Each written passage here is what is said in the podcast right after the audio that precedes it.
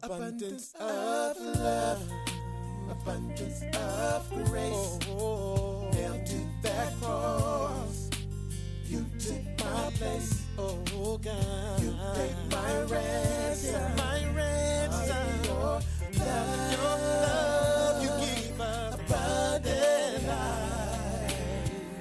life. Abundant Life Christian Fellowship Church, loving God, loving people. Now, here's Pastor Scott.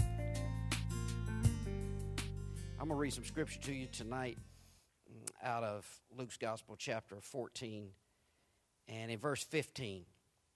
Let's see what the word says. And when one of them that sat at meat with him heard these things, he said unto him, Blessed is he that shall eat bread in the kingdom of God. Let's pray. God, thank you for your word, Father. Thank you for all these wonderful testimonies, God. I thank you for life, Father. I thank you for the strength to stand up tonight and declare your word, God. I pray that you'd teach us by your Spirit, God. Encourage us. Show us what you'd have us to know. In Jesus' name, amen. I'm just going to go through some verses tonight and try to pull out some truth. I tell you all this because I want you to understand it.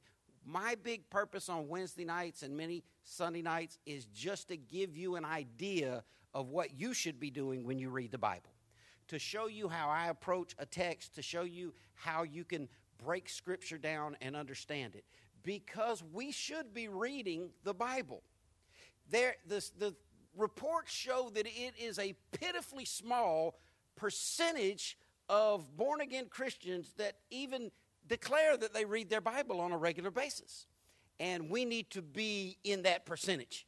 We need to be in that group of people that is sure enough saved, that is for real in this to win this and not playing around. We need to be true disciples, true followers of Jesus Christ. And we need to be reading our Bible. But sometimes if you read it and you just gloss over it, you really didn't benefit yourself that much. You need to learn how to read it, slow it down, break it down, and try to understand something out of it. That's why I tell you, when I read my proverb of the day in the morning, I'm always looking for at least one thing that I can focus on for the whole day. In the military, we talk about having your marching orders for the day. And I try to get my marching orders from the day from my morning reading. And I got hit with a load from this morning's scripture that was very applicable. And I believe that because Proverbs is just bullet point after bullet point, wisdom shot after wisdom shot, I believe that if you will read that proverb of the day in the morning, God will give you something to concentrate on throughout the day that you can keep in your mind, that will keep your Christianity fresh and active and keep Jesus on your mind. But I want to just go through these and show you how to really study the Bible. Here we see Jesus doing ministry, and Jesus says that he's talking about going to a feast. They're talking about suppers and dinners. And in verse 15, it says, one of them that sat at meat with him heard these things and said, Blessed is he that eats bread in the kingdom. It's a guy looking forward to eating bread. Now, when we get to heaven, there's going to be what Scripture calls the marriage supper of the Lamb. It's going to be a big party. It's going to be a throwdown. It's going to be a massive feast. And there are people that know how to throw a good party, and there are people that don't know how to throw a good party. There are people that know how to put a party together, and there are people who don't. I am very confident that God knows how to throw a party. There are people that just, no matter what they tell you, they just can't cook. They just cannot cook. Their greens are never right. Their cornbread is bad. They just can't. They brag on their potato salad, and it tastes worse than Winn-Dixie out of the plastic. They just cannot, but I'm really confident that God can cook. And I'm glad we get to eat in heaven. I don't know what type of food is going to be, but I'm glad we get to eat in heaven. And this says, Blessed is he that shall eat bread in the kingdom of heaven. Then said he to him, A certain man made a great supper. Jesus is going to make a story out of this so we can learn something from it. He says, There's a man that made a great supper and bade many. Now, when you look at a parable, basic definition is a earthly story with a heavenly meaning. This is the way Jesus taught. He taught about natural things to try to get his people to understand spiritual truths. It's a teaching style called first natural, then spiritual. He talked to farmers in agricultural terms to get them to understand spiritual truth. He talked to fishermen in fishing terms to get them to understand spiritual truth. And here he is talking about this great supper. When you study a parable, you got to understand the word parable is the Greek word parabole, and it literally means to lay two things beside each other. It's a comparison. It's looking at one thing to see another. And you want to try to figure out who the big players are. You want to try to figure out what's going on that this relates to spiritually. But the problem many people get into when they start looking at parables is they try to break them down too much. They try to look at every minute detail and say, okay, well, if this person represents God and this person represents Jesus, what does the fact that the man looked to his left represent? Your heart's on the left side of your body, so maybe he had a bad heart. You're not supposed to try to break down every minute detail of a parable. In studying parables, the thing that you should be looking for, and I've told you this for years, how many main points should you be looking for? One main point is what you need to be looking for, and we want to try to figure out what Jesus is saying. He says that a certain man made a great supper and bade or invited many. Anybody know who this man is with the supper giving out the invitations? This is God the Father. God has a banquet, and he's inviting a lot of people. Verse 17 said, he sent his servant at supper time to say to them that were bidden, come, for all things are now ready. So the servants of the man giving out the invitations. Who's the servants? That's us. Say us. Okay, so verse 18.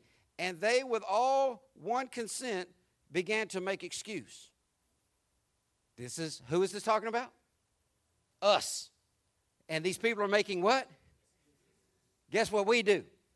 We make excuses. One man said, behind every excuse is a lack of desire.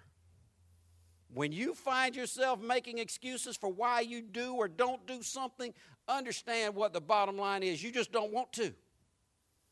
I hear people make excuses all the time about spiritual things. I hear people say, Pastor, I didn't get to do my morning devotion because I was running late and I just didn't have any time to get it done. You put on pants before you left the house. You had time to rinse the toothpaste out of your mouth before you left the house. Hopefully, if you used the bathroom, you took time to wipe, amen, and to throw that away in the toilet and not just let it fall on the floor, right? To say that you don't have the time is an excuse that really is hiding the lack of desire. And so these people that represent us, they begin to make excuses. The first one said to him, I have bought a piece of ground, and I must needs go and see it. I pray thee, have me excused. He's begging the man with the party to say, please excuse me from it because I got something important to do. I bought a piece of ground, and I got to go see it. Now, here's the thing about excuses. Whether they're good excuses or bad excuses, excuses don't fly in the kingdom of God. God is not accepting excuses. No matter how much you beg to be excused, God knows what the real deal is, but this isn't even a good excuse. I bought a piece of ground, and I must go see it.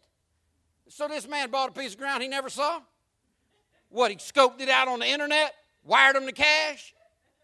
It wasn't that type of world back then. This man is a liar. And most excuses that pertain to what God is asking us to do are shrouded and covered up by lies. I told y'all what the great preacher Charles Spurgeon said regarding all these people that make excuses as to why they don't come to church and why they don't pay tithes and why they don't follow God. He said, away with your excuses, enough. I would rather that you plainly say to me that you hate my God and his son Jesus Christ and you have no desire in your heart to follow him at all. I'm done with you, be gone, and chase headlong after hell. Well, you can't preach like that in America when you're trying to, fill up seats, but we're not trying to fill up seats. We're trying to make sure people get to heaven, and we're trying to make sure that as believers that we are good followers and good servants. These are not good servants. God has got a job for these people to do. He's telling them, y'all got to go out and you got to invite people to come to this thing. You got to come to this supper. And they're all making excuses. This dude says, I just bought something and I need to go see it. It's a lie and it's a flimsy excuse. You can't see it tomorrow. Can't see it the next day. Can't see it on his time. You ever notice how things get really urgent when it's on God's time? Oh, Pastor, I couldn't come to Bible study on Wednesday night, because I had to whatever. Oh, Walmart's not open on Thursday? You couldn't have done that on Tuesday? That had to be done between 7 and 8:15 on Wednesday? That's how we do. It goes on to say in verse 19, another said, now what's this other person representing? This servant represents who? Us, say us. Another said, I have bought 5 yoke of oxen, that's 10, and I go to prove them. I pray you have me excused. Okay, similar situation. Both these people are talking about something that they've put their money into. And you know people care more about money than obeying God. They're talking about what they value, and people put their own value system on things. And many times what we value is not what God values. And if we value something that God doesn't value, he's right and we're wrong. This man says, I just bought 10 ox and I need to go, work them a little bit. I need to go try them out in the field. Please excuse me. Same scenario. Are you kidding me? You just bought 10 ox and you don't even know if you can hook them up together? You just bought 10 ox and you got to go try them out, on the party night? Like, you can't do that tomorrow? You can't do that next week? These aren't even good excuses. Verse 20 says, and another said, I have married a wife, and therefore I cannot come. Now, that's as close to a real excuse as we've seen so far. You right? Hey, I'm Chris and Jay. You can come home with that $200. You got one person to be concerned about. And it ain't the neighbor. It's the wife. But this is not a real excuse either. This is just another bogus attempt. It's a better made-up excuse than I need to go look at a field I just paid money for, because we know that's a lie. I need to go see if these 10 ox can yoke up 2 at a time and be 5 yoke. We know that's a lie. He says, I have married a wife, and therefore I cannot come. Okay, so we laugh, and we know, women can be tough. They can be tricky. You better get home. But it's not a real excuse. Why not bring your wife to the party? What kind of wife would rather you come home nasty and smelly and dirty and doing nothing but asking for more sweet tea when she could have got dressed up and went out to God's party? These are not good excuses. You say, well, you're right, Pastor, they're not good excuses. Your excuses aren't any better, and neither are mine. Whatever it is, everybody that didn't come tonight made an excuse about why they can't come. Boy, people's heads sure does hurt more on church hour than any other hour of the week.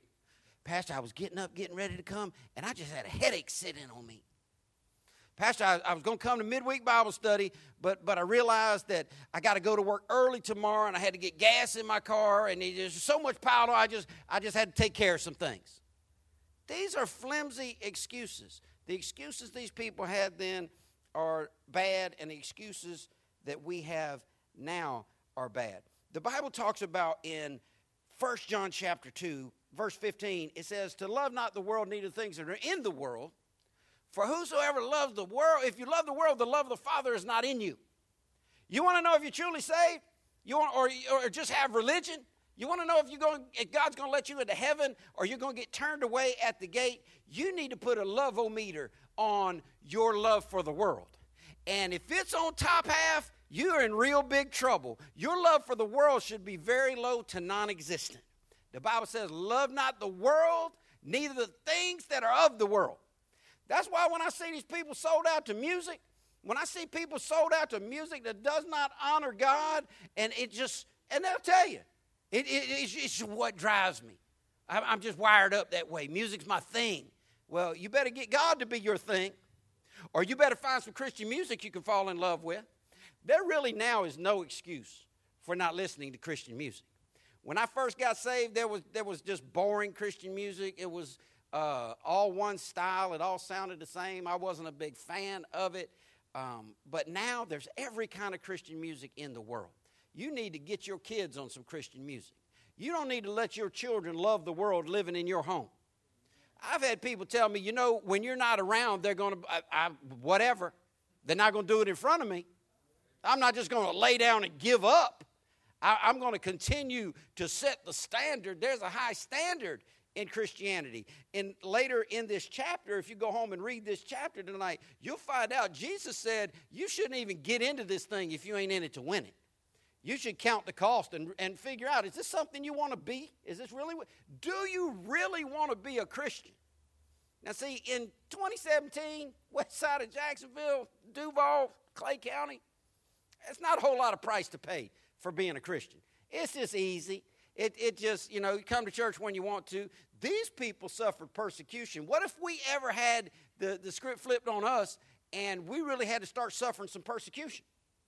Well, what if the zombie squad stood out in front of every church on church night and they started writing down the license tags of everybody who was pulling into church parking lots? What if they were taking pictures?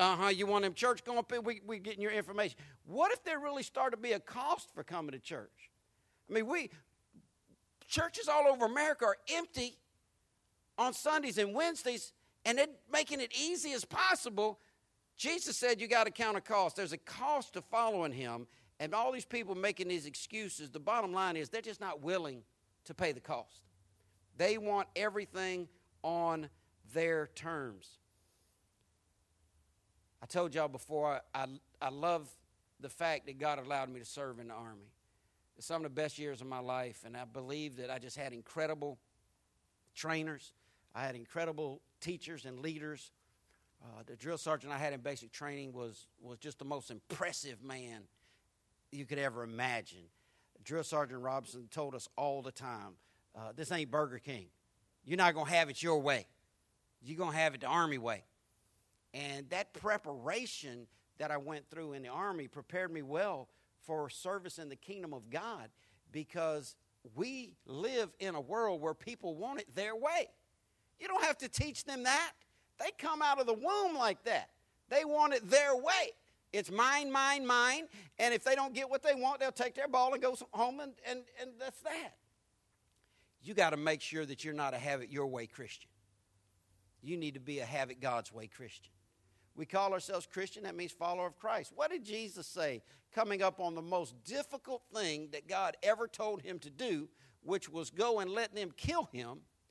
Jesus said, if there's any other way that we can accomplish your plan, let's talk about that. But if there's not, let your will be done and not mine. Would you rather have God's plan and your discomfort, or your comfort against God's plan? You can't have both. You don't see people having both. That's why it burdens me that people watch all this foolishness on TV they call Christian television and gospel preaching. The stuff I hear on there, it's ridiculous. Come to God, and he's going to give you double for your trouble. Sow a $9 seed, and God's going to give you a 100-fold blessing. This is all manipulation and insanity.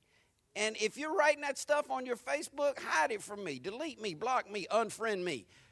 Click amen, and send it to 5 people, and your miracle's going to come through. You can't manipulate God on miracles like that.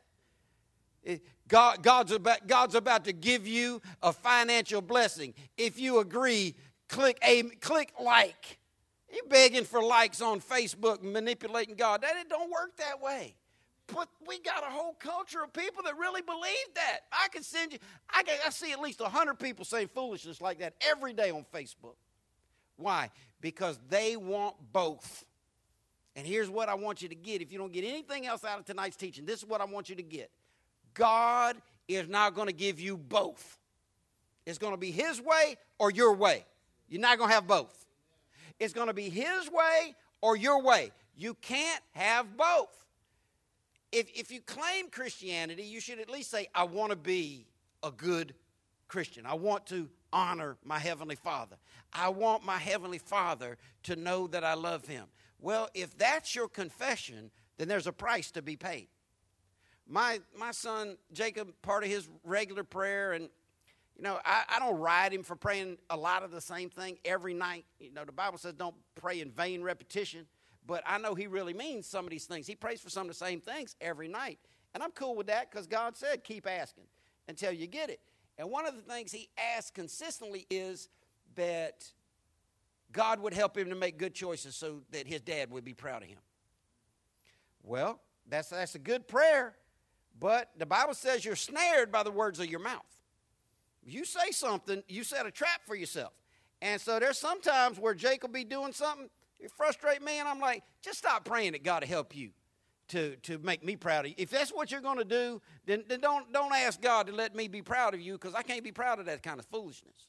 So if you really want God to be proud of you, that's what every good child wants. You need to understand I can't have both. I can't do everything in the world that's comfortable to me and still please God. I can't do everything in life based on my preference and still please God.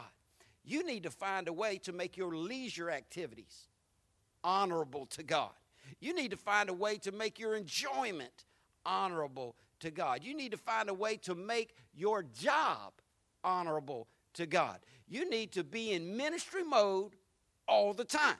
You need to realize when you go on your job, you're the voice of God on that job. I don't care if you're a landscaper or the President of the United States. If you're a Christian, you represent God on your job. And you need to go in there realizing, I'm God's ambassador in this building. I've got a higher calling. The Bible says we got to walk worthy of the vocation to which we've been called. We've been called to Christianity. I love what Dina said one time. We were talking about how people put so much expectation on the preacher, and she said, well, the Bible doesn't say be ye holy and pastors be ye holier. That's not what it is. We've all been called to be holy. We've all been called to keep a standard. We've all been called to do what God commands us to do. Now, the real question is, and it's just us in here, let's be real. Are you more concerned about your comfort, or are you more concerned about pleasing God? When it comes to time to write your tithe out, are you more concerned with your comfort? Or are you more concerned with pleasing God? When it comes time to being in church, when it comes time to praying, I believe there ought to be at least 2 times of prayer a day. Now, a lot of people have different ideas about prayer. And some people say that they've never spent an hour in straight prayer. I have. A lot of people say they don't pray long. They pray a lot of times throughout the day. And that's cool. That's okay, but I think there ought to be at least 2 specific times of prayer every day. It's like that song, that love song, I only think of you on 2 occasions, that's day and night. You ought to wake up and pray, and you ought to pray before you go to sleep. You ought to go out of bed onto your knees and thank God for life and ask God to guide you and to lead you that day. And before you crawl back into bed, you ought to pray.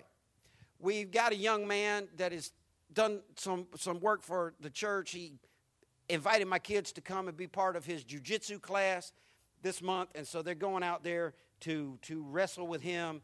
And one of the things that they have to do, and this is common in most martial arts, when you go into the mat area, you have to bow in the doorway as you come in. And before you leave, you have to bow as you're leaving. So you bow in and you bow out. And they say you bow in as a recognition that you're going into something important and you want to have your mind fully focused on what you're walking into. And you bow out in thanksgiving for what you've received during that time and that you want to have it impact you and hold on to it. Well, we ought to pray in and pray out every day. I want you to get it in your mind to pray in and pray out every day. When you get up in the morning, pray in. Before you do anything, before you go to the bathroom, before you get on track, before you start doing anything, you need to bow into God. You need to pray in, and you need to start your day with recognition of who God is. Before you close your day, you need to bow out. You need to pray your way out, and you need to get on your knees, and you need to thank God. My back has been in so much pain lately. I understand sometimes being on your knees is physically difficult, and sometimes it's not that possible. But if you're physically able, you ought to rejoice in the fact that you are physically able enough to pray on your knees.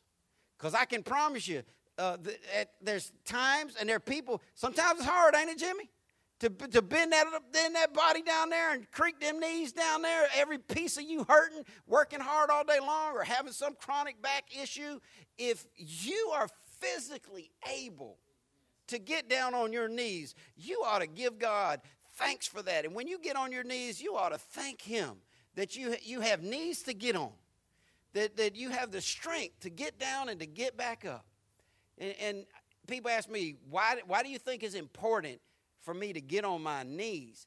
Because Jesus got on his knees. The proper posture for prayer is one of two ways. Is laying flat out on your belly with your face to the ground or on your knees. These are signs, Eastern signs of humility. These are signs of posture declaring your mindset. And if you watch people, they'll let you know. You can learn a lot about somebody from their body language. Now, you can't always learn stuff about people from their body language. You might read too much into it. Or she looked like she was eyeballing me. And he was staring at me kind of hard. I thought he had some bass in it. Tell me what all that bass in it. You can overthink stuff sometimes. But you really can learn a lot about people from their body language. And we need to have the proper posture when we approach God. And we need to get on our knees. Why? Another reason, you need to make yourself small in recognition of how big God is. You need to recognize, listen, I don't know who said it. It had to be probably Smokey, ain't too proud to beg. Too many people are too proud to get on their knees, realizing I can't do this, I need help. You need to go to the holy God who alone is able to do it all, and you need to humble yourself and get on your knees and ask God to guide you and to help you. You need to pray in every day, and you need to pray out every day. We got these excuse makers. We got God the Father throwing a party, and we got these people he's inviting to it, excusing their way out of it. How ridiculous is that? That is awful. Well, you know what? God throws a party every Sunday morning here at 10:30. Now, that's why you ought to be singing. Doesn't matter if you know the song. Doesn't matter if you love the song. You ought to be singing because God is here to be celebrated. We're here at his party, in his house, and we ought to participate in the rejoicing. If you came to my party and everybody in the room was clapping for me and coming over to the part of the house I'm in, and you're just standing way away from everybody with your arms folded across your chest, staring at the floor and not joining in with everybody else, I'm not going to feel respected. I'm not going to feel like you want to be there. I look at some people sometimes and I wonder, why do they even come, Lord? What are they doing here? They look miserable to be here. They don't sing. They don't worship. They don't give. They don't serve in anything. They don't act. Listen, maybe you are not able right now to do some of those things. Maybe you're in a spot right now where life is tough on you and all you can do is show up. Then show up and get stronger so you can be a rejoicing person, so you can be a worshiping person, so you can come in here and give God praise, so you can come in here and get involved in the party. Ain't no sense in coming to a party without getting involved in it and without rejoicing in it. These people invited to a party and they bowed out and made excuses. Verse 21, it says, so that servant came and showed his Lord these things. Then the master of the house, being angry, said to his servant, come. Master of the house is who? God the Father. He's throwing a party for his children and they don't want to come. See, this is one of the reasons I don't go to almost anything that someone's having in their home. When we were smaller, much smaller church, you say, well, how much smaller could we be? We used to have two people in church on Sunday night, me and Gail. There were times where, we started with 16 people. And, everybody went to everything back then. Well, that's not feasible anymore. So if I go to Ken's party, well, Ken doesn't have any children. If I go to Alyssa's daughter's birthday party, but then I don't go to Jimmy's daughter's birthday party, then what's that look like on me? It looks like favoritism. So my kids are like, hey, Dad, are we going to so-and-so's house today? I'm like, son, we're not going. See, then I go into my excuse mode. Why? Because I can't be all places at all times. But if God said, I got a party going on this Sunday at 10:30, I'm coming to that. We need to prioritize God's parties. Y'all worried about all that screaming? They're just out there having fun. It'd be all right. Somebody come got us if it was bad. If God invites you to a party, and here's the thing. If I asked each one of you, one at a time, if God invited you to a party next week, would you come? Everybody would say yes. Everybody who claimed Christ would say, yes, sir, I'm going to be there. I'll be there and I'm going to bring a gift. Okay, well, God is having a party on Sunday morning at 10:30. Are you going to be there? Are you going to bring a gift? If your gift is just to come and smile, come and smile. If your gift is to come and sing and worship God, come and do that. But we need to not be this class of excuse-making, turning God down to participate in his party. Why? Because it makes him angry. God says that he became the master of the house, being angry, said to his servant, go out quickly into the streets and the lanes of the city and bring in the poor, the maimed, the halt, and the blind. These are not the type of people that get invited to the rich man's party. Y'all know that. You don't get invited to these politicians' party. For the first 2 years that President Obama was in the White House, every Wednesday they had a gala. Every Wednesday. And they did it throughout the whole 8 years, but it didn't stay every week, but first 2 years, and they're bringing in Jay-Z to sing and Beyonce and, having good food and good music and they're dancing and everybody, the who's who was there. Guess who didn't get invited? Me? I didn't get invited. Did you? No, we're not on the A list when it comes to that level. And most of the people, the type people that were getting invited to this rich man's party, to this great supper, they were the notable people. And they all made excuses on God. You know, it's the same way now. Rich people don't have time for God. Some do, most don't. They trust in their riches. They trust in their wealth. They trust in their relationships. You know, you've heard the expression, sometimes it's not what you know, it's who you know. The A-list people, they know it, and they know the right people that know it. And they get invited to these parties. But God was so upset that the A-listers wouldn't come to his party. He told the servants, just go out and get everybody. Go get crippled people. Go get homeless people. Go get blind people. Go get the poor. Go get the maimed, the injured, and the blind. Invite them to come in. Verse 22 said, the servant said, Lord, it is done as thou hast commanded, and yet there is still room. They went out and invited all those people, and it wasn't the party wasn't booked out. You know it's a good party when you can't get in the door. You know it's a good party when they're turning people away. We're full right now. When you got to wait, if two people leave, two people get to go in. That's a slamming party. But they're like, well, it ain't full. He's angry. He's angry. God is angry. You need to get this. God has emotions. The Bible says that we, tiny little insignificant human beings, can grieve God. I hear people, Jimmy used a good expression earlier in his testimony. People say stuff like, it's like water off a duck's back. It don't bother me a bit. You know what? Your lack of honoring God bothers him. It hurts his feelings. It upsets him. It grieves his spirit. And we need to make sure that we're in the group of people that honor God, not that anger God. They said, man, we went out and invited all those people, and there's still room. Verse 23, the Lord said unto the servant, go out into the highways and hedges and compel them to come in that my house may be filled. All right, we talked about in a parable, you got to figure out who the players are. So we decided the Lord of the house that got the big party going on represents who? The servants represent who?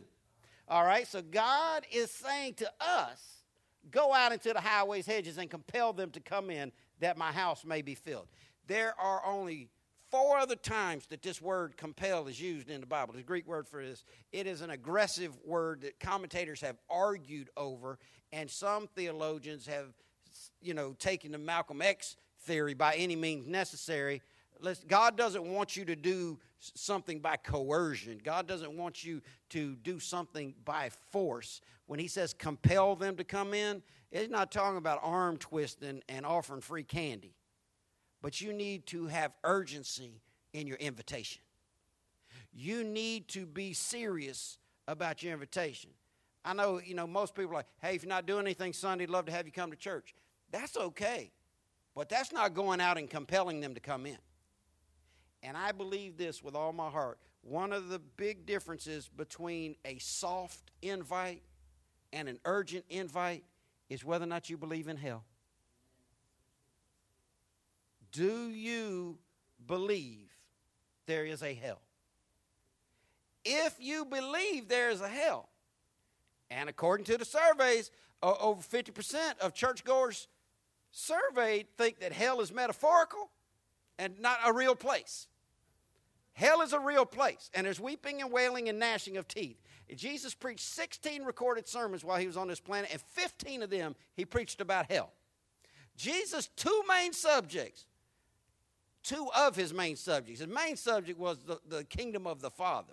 But 2 of his big, most talked about things while he was preaching on the earth was money and hell.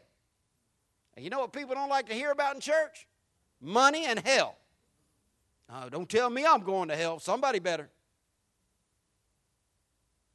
Joel Osteen was on Larry King talk show and pastored the largest church in America on a nationally televised talk show, nationally syndicated radio show.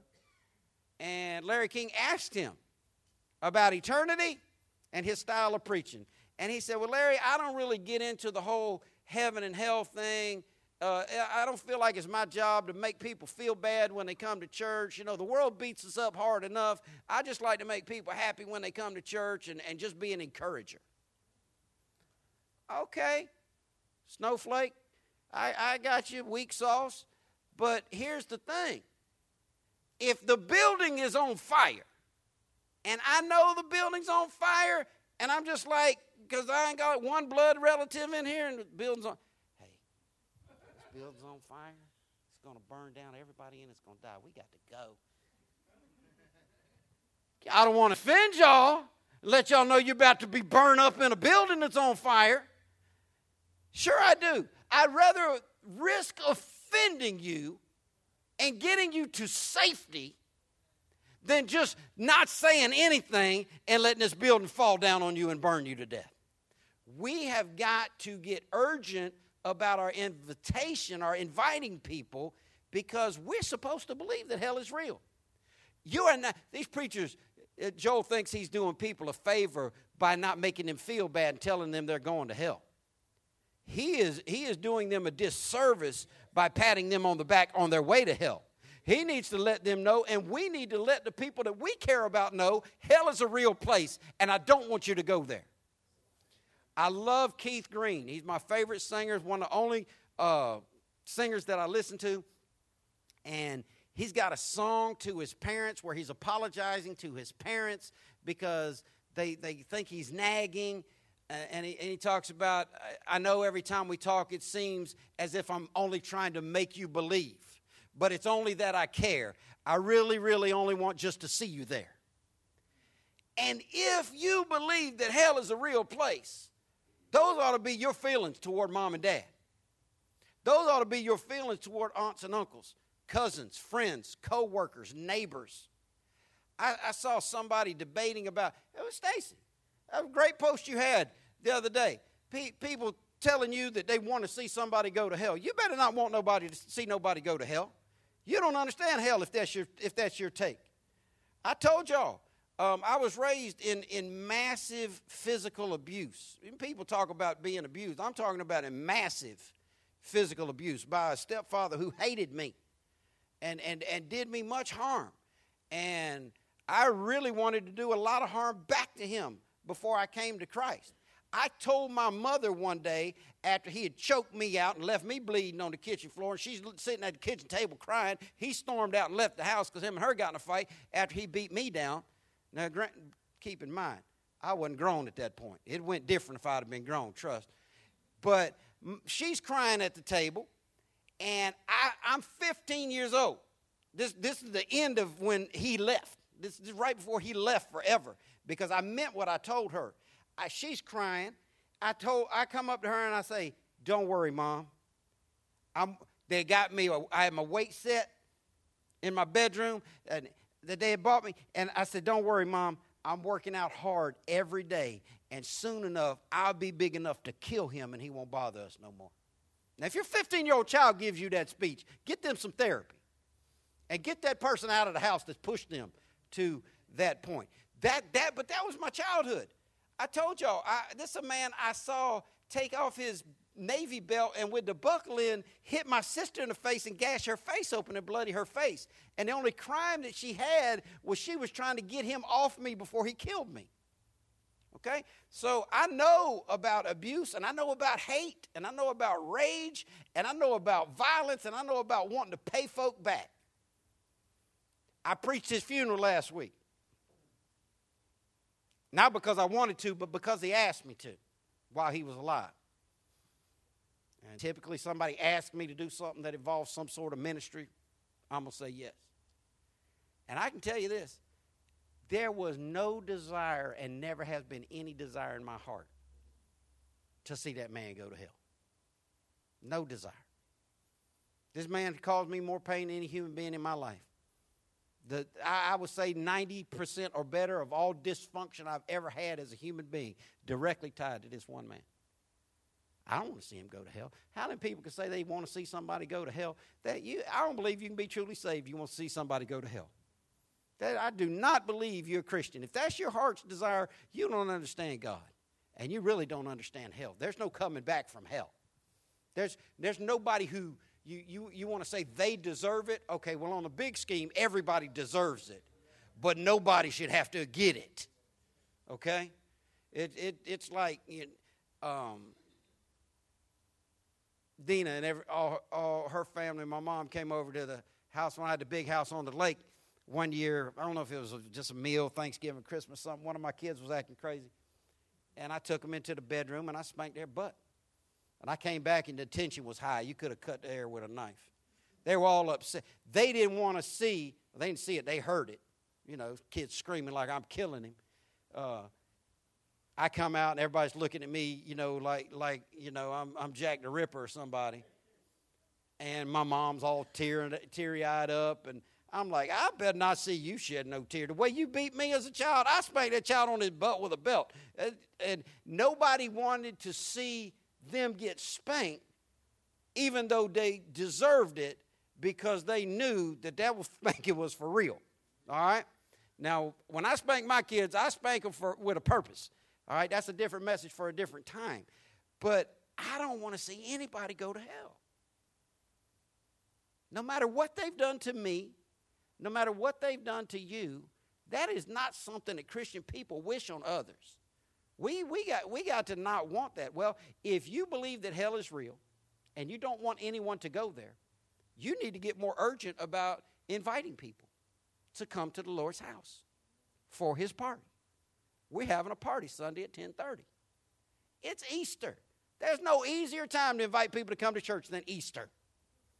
They're gonna buy their kids new clothes. They're gonna have Easter baskets. They're gonna be hopefully saying something about Jesus. You need to get more urgent. God said, go out into the highways and hedges. Drag the ditches and force them to come in. Compel them. Urgently invite them. Let them know it's important. Don't take no for an answer.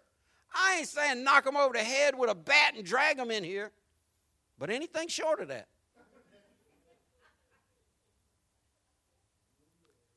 Yeah, we have got to understand heaven is real and hell is real. And the only people with a roadmap to heaven are Christians. All roads don't lead to heaven. Jesus said, I'm the only way and no other way to get to heaven than by Jesus Christ. And I want you to compel somebody to come with you Sunday. Not just this Sunday, next Sunday too. Not just Sunday, Wednesday too. We need to be in church. We need to come and fellowship with the saints.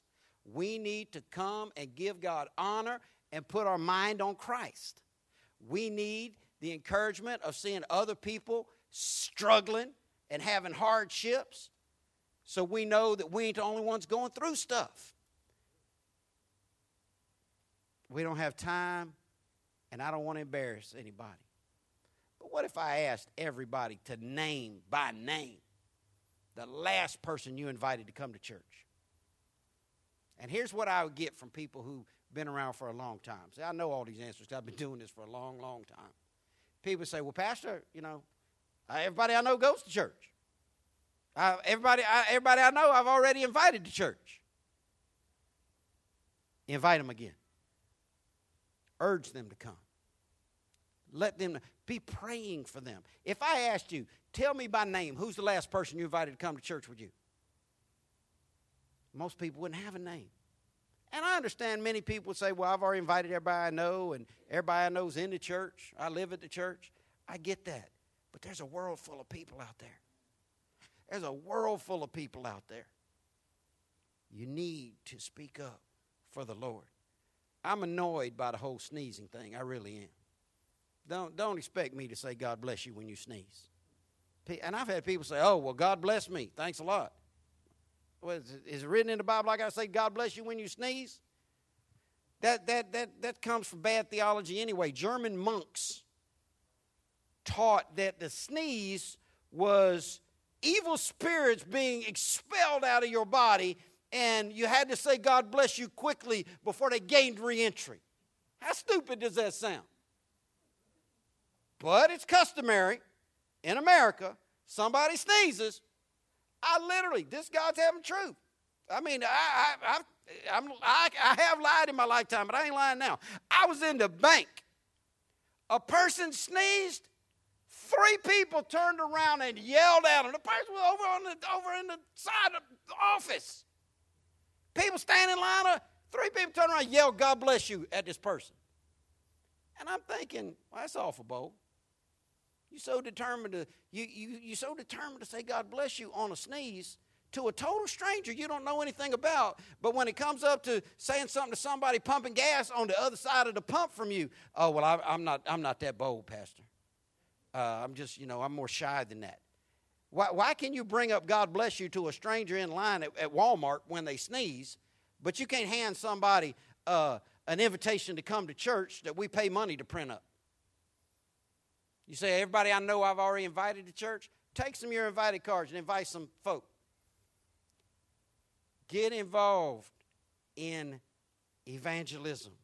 God is concerned with souls, and we need to get more people coming in here to hear this message of the gospel of Jesus Christ. He said, go out into the highways and hedges and compel them to come in, that my house may be full. Verse 24, and I'm done. He said, for I say unto you that none of the men which were bidden shall taste of my supper.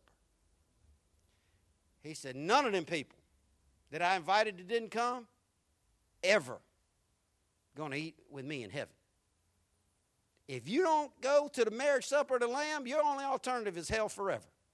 And Jesus said, none of those people. You've invited people to church, they told you no. You've tried to share your faith and the gospel of Jesus Christ with people who've rejected it and told you no. You need to get a sense of urgency about you that says, that's my cousin. I can't sleep at night knowing they're going to hell. I can't rest knowing that my spot in heaven is secure, and they're still out there living how they're living. I need to get up and pray for them. You need to find creative ways to get this gospel message out to people, because this thing is real. And there's a judgment day coming, and there's a heaven to gain and a hell to shun, and we need to take this thing more seriously. When I first got saved, I was so burdened for everyone I knew. I started going to places, and and looking people up that I knew. Names that come to my mind, I'm like, I got to go see if he knows the Lord. I asked my mom, what's Grandma's phone number? I didn't really have a close relationship with my grandmother, but I was praying, and I was reading the Word, studying, and I realized, I don't know if my grandmother's going to heaven. And that bothered me. Shouldn't it bother you? Shouldn't it bother you? I called my grandmother on the phone. She started crying. She told me that she loved the Lord, she was saved. She talked about her salvation testimony. She told me that God had told her that one of her grandchildren was going to grow up to be a pastor. And that I was the last hope because I was the youngest. So I thought, well, now, it ain't going that far, lady, but I just didn't want you to go to hell. None of those people that were invited that didn't come get to eat at the supper. So we need to make sure. Look at Dina making it easy on y'all. Dina just went out and got a whole bunch of invitations. You can take one of these and you put it on your neighbor's door. They don't know you. The kind of community we live in right now, you ain't talked to your neighbor ever. They don't know you go to church. They don't know where you go to church. You put that on their car windshield. They ain't going to know where it came from. But no, they see you Sunday. Be like, they'll be glad you invited them. 92% of people surveyed that don't go to church said that they would go if somebody invited them. How crazy is that?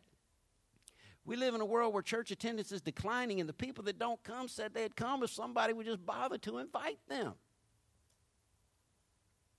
We got to go out into the highways and hedges and compel them to come in. Don't let God be angry at you. Don't be making excuses when you're supposed to be the one out there inviting people to come to the party. Don't not come to the party, and don't not invite people to come with you. So what do we see? It's our job to show up and to invite people. When we don't show up, when we don't invite people, the Father is angry. You wondering why life's going, how it's going? People talk about if mom ain't happy, nobody ain't happy. Listen, if God, the Father, is not happy, ain't nobody happy. God is in charge. We need to learn to do what he says so we can have the blessing that he wants to give us. And I want you to remember this last verse.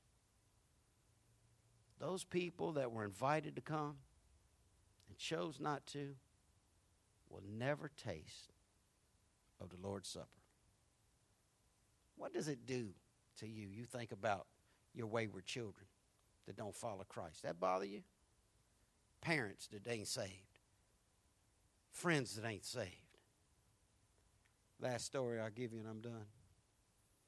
One of the greatest soul winners I ever met in my life was Dr. Harold Hudson, the pastor of Westside Baptist Church on Herlong Road.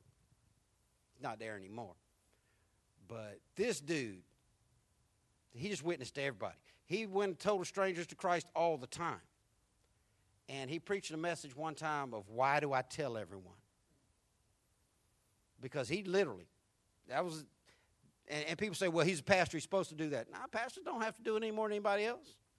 Pastors can just sit in their office, preach their messages, and go on about their business. This dude was in it when it came to sharing his faith. And he told a story about his sister and being there at her bedside when she died. And he had shared his faith with her many times, and he was pastoring, and she was living in the world and unsaved.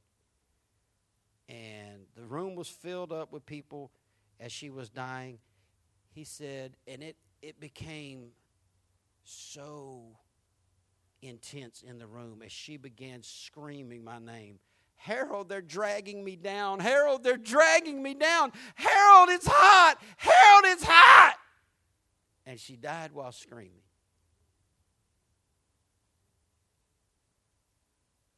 The Bible don't say, when you get to see hell. It does say they drag you down. The Bible says the angels came and carried the rich man into paradise.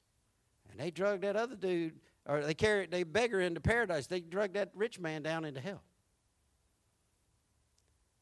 And he said every day since that day, he has made his point to find somebody to share Christ with. because he realized at that point, this hell thing is real and it's serious. And I don't want one more person that I know to go there. We need to be those who believe that there's a heaven to gain and a hell to shun. We need to be those ones that God doesn't get angry at because we don't show up. And we need to be those ones that honor God by doing what he told us to do and go out into the highways and hedges and find somebody, anybody, and drag them into church so that they don't have to go to hell. Don't want anybody to do that. Pray for the people that you love. Pray that they will receive Christ before it's too late. Let's pray. God, thank you for loving us and for inviting us to your supper. Thank you, God, for allowing us to come and to celebrate our love for you. Thank you for paying the price for us so that we could have eternity in heaven. God, I pray that you would create an urgency in us, that we would go out and tell the world that you love them and that you've made a way that they could go to heaven forever too. Father, I pray, God, that you would help us, Lord, to compel people to come in, that your house may be full. We want to honor you, God. And we want to make sure that all the people that we know and even the ones that we don't get to experience your supper and your heaven. We thank you, God, for allowing us to be in. And we pledge to come and to bring people in Jesus' name. Amen. Abundant life.